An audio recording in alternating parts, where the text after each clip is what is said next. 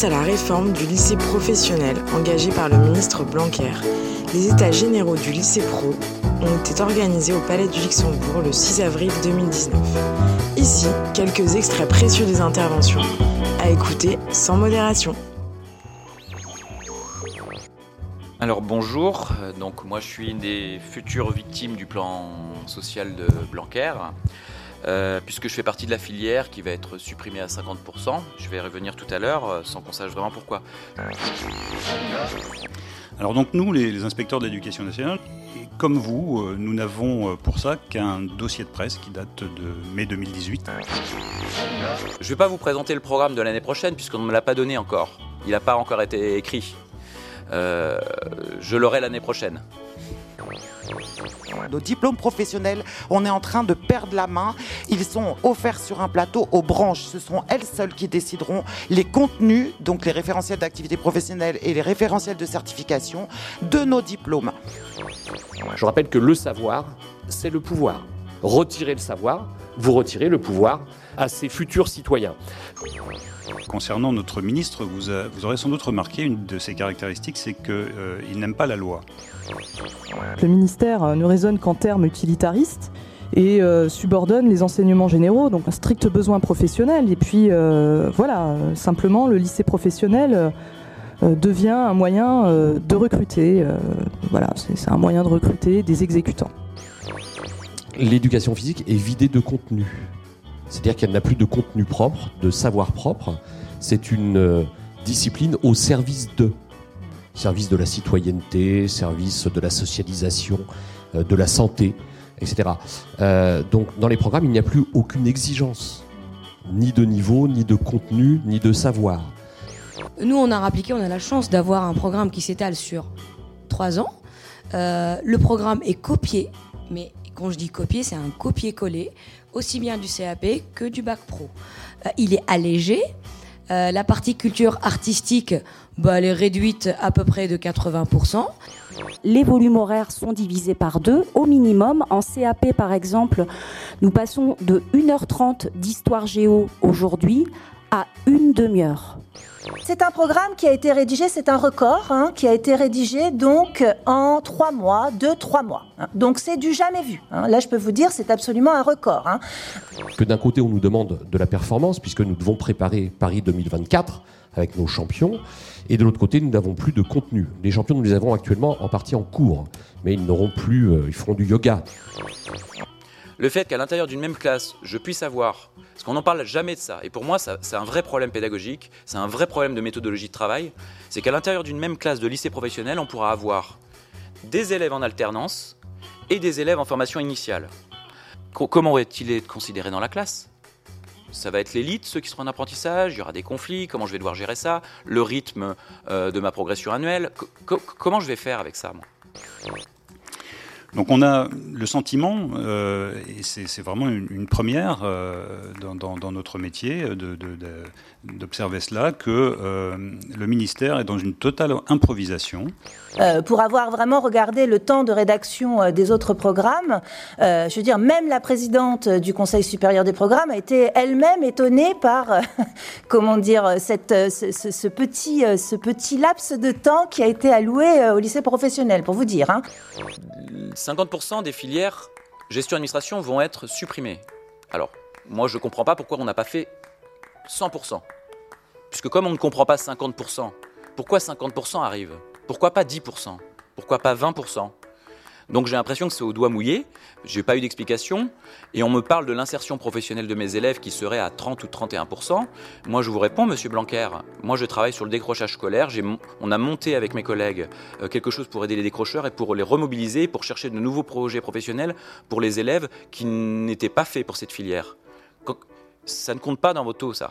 Ça ne compte pas du tout. Et pourtant, mes élèves derrière, ceux qu'on a réussi à remobiliser, à remettre dans un projet professionnel, ils sont très heureux d'être passés par notre établissement.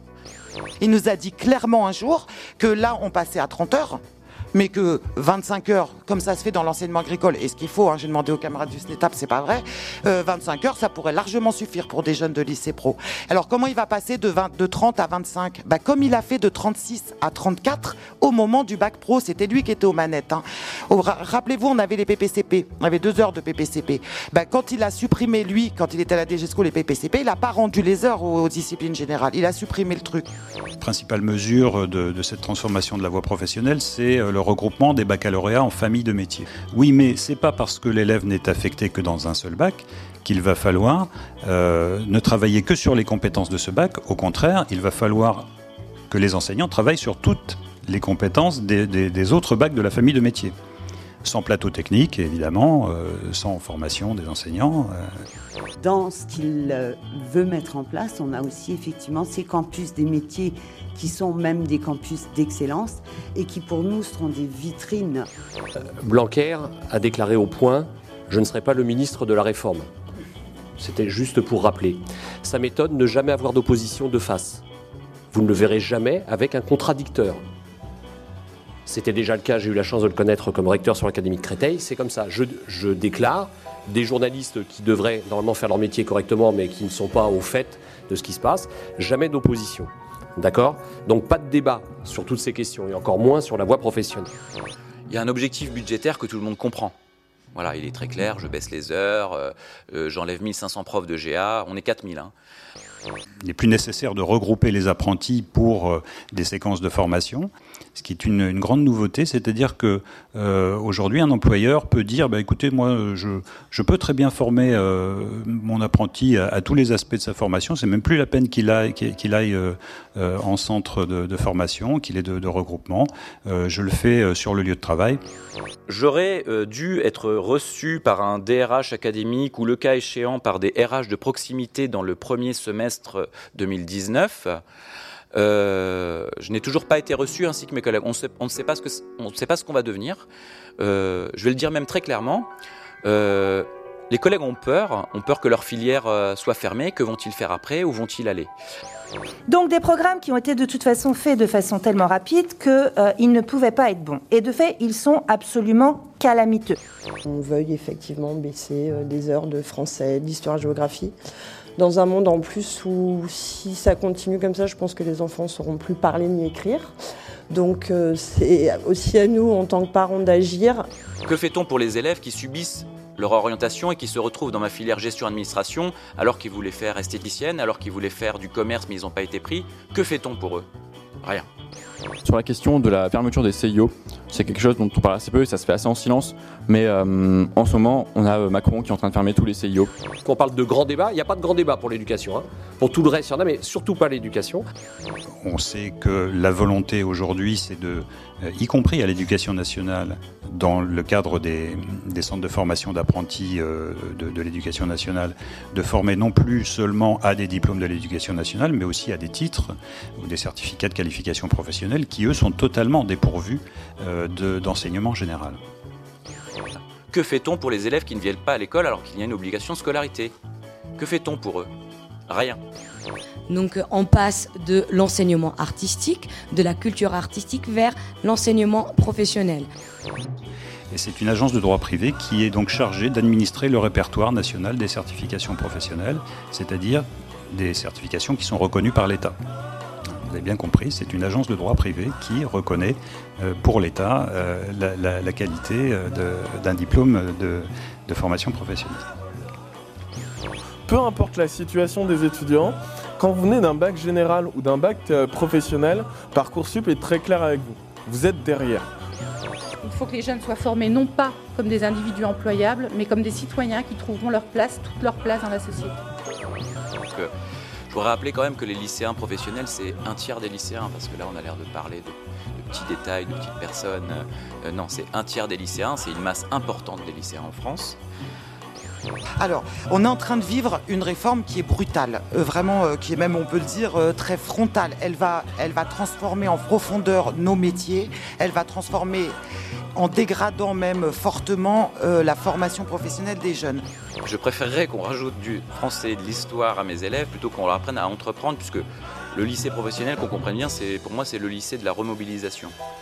c'est le lycée, euh, c'est le lycée qui récupère les élèves euh, où parfois l'école a été dure pour eux et on est là pour, on, on a des techniques pédagogiques euh, que, à force d'expérience où on essaye vraiment, vraiment de, de leur faire aimer l'école. Pour les collègues de- de lettres histoire, il y a réellement la question quand on se croise dans les formations, quand on se croise dans les manifestations, de notre avenir. Est-ce qu'on va rester professeur de lettres histoire? Je dirais garder un cap. C'est un mauvais moment à passer. Garder un cap. Un cap. Comment est-ce qu'on garde un cap avec des programmes aussi calamiteux? On garde un cap qui est celui de l'épistémologie de l'histoire, c'est-à-dire de ce que la matière euh, rec- recèle en elle-même comme logique.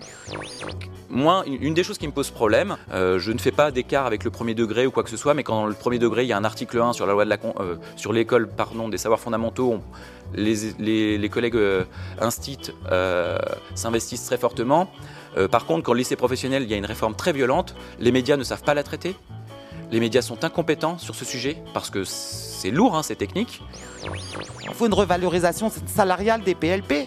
On sait, tout le monde est d'accord pour dire que nous, on fait le métier le plus dur, que nos conditions de travail sont les plus difficiles. Et pourtant, on est moins bien nos, que nos camarades et nos collègues du lycée général et technologique.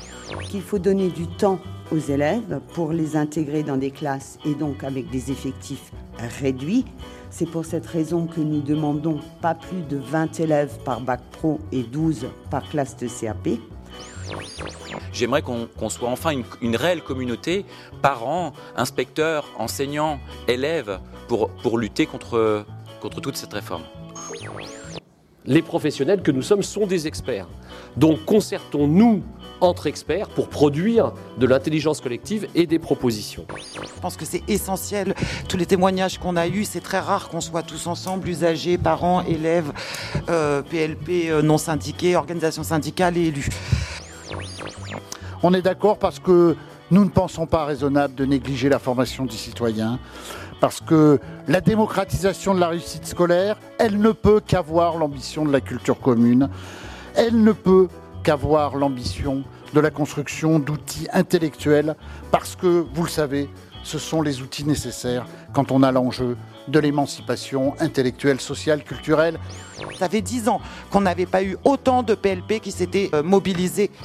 C'est que ce n'est pas possible si nous avons les perspectives de l'intérêt général de le faire dans le cadre, de l'entreprise privée, que nous devons le faire dans le cadre de la fonction publique, avec des fonctionnaires qui ont un statut, qui définit leurs obligations et leurs droits, et que ça, nous avons l'intention, avec vous, de continuer à bagarrer.